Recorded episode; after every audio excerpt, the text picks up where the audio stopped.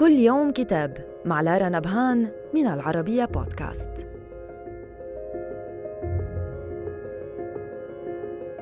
كتابنا اليوم بعنوان الرواية رحلة الزمان والمكان من تأليف الدكتور مصطفى الفقي الذي شغل منصب سكرتير الرئيس الأسبق حسني مبارك للمعلومات لسنوات كثيرة.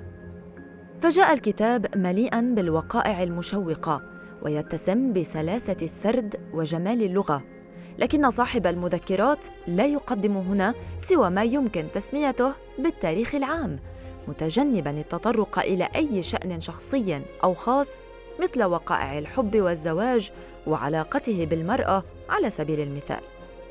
فأهمية هذا الكتاب تكمن في إبقاء الكاتب حرصه على أن تكون المثالية رمانة الميزان الحاكمة لعملية السرد والتذكر، وعدم انتقاص طرف على حساب طرف آخر.